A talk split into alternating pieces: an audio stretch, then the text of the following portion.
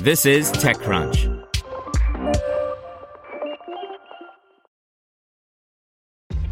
This episode is brought to you by ShipStation. You know, some things take a lot of work, like sending little robots to far off distant planets. And just as that's challenging, so too is running a successful e commerce business, especially when there's so much to do. So I want to introduce you all to ShipStation. Now, I love using ShipStation because of its easy to use dashboard, which makes managing orders and printing labels a breeze and super smooth. Oh, and the customer service is just out of this world. It's exactly what you need to help grow your business. Sign up for your free 60-day trial at shipstation.com slash technews. That's shipstation.com slash tech news. Brought to you by Flatfile. Nearly everyone has dealt with formatting CSV or Excel files so the data can be correctly imported into an application. It's a pain. Our friends at Flatfile are working on Concierge, which offers no code collaborative workspaces for onboarding data. No fumbling with FTP uploads, emailing sensitive Excel files back and forth, or formatting yet another CSV template. Ready to solve data chaos? Visit flatfile.io.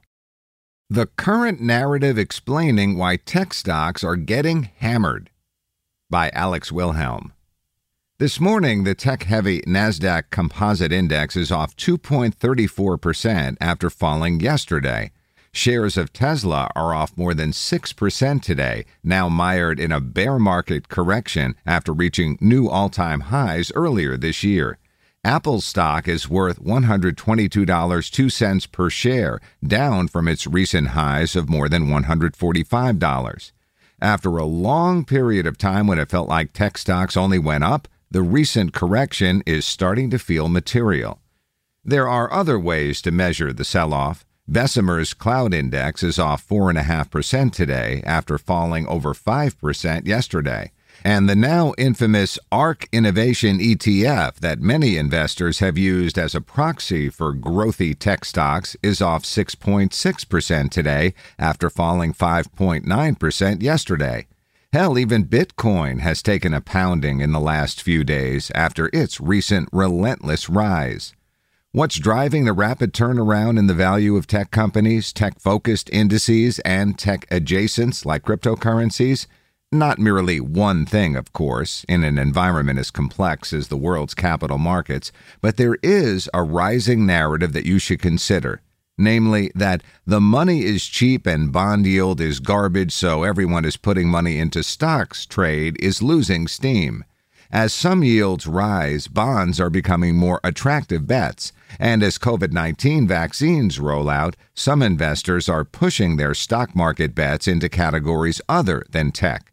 The result is that the landscape of value is shifting. The winds that were at the back of every tech company are receding, at least for now.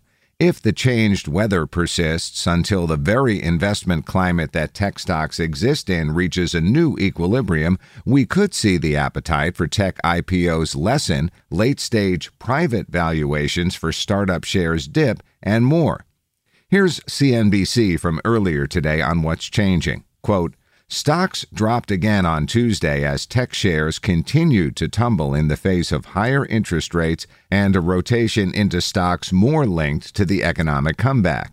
Here's the Wall Street Journal on the same theme from yesterday. Quote, the lift in yields largely reflects investor expectations of a strong economic recovery, However, the collateral damage could include higher borrowing costs for businesses, more options for investors who'd seen few alternatives to stocks, and less favorable valuation models for some hot technology shares, investors and analysts said. And here's Barron's from this morning, noting that what we're seeing at home is not merely a U.S. issue. Quote, while members of the NYSE FANG Plus index, including Tesla, Facebook, and Apple, have dropped sharply as the yield on the 10 year Treasury has climbed, the sector also is on the retreat overseas. The market could snap back, or not. It's worth watching stocks for the next few days.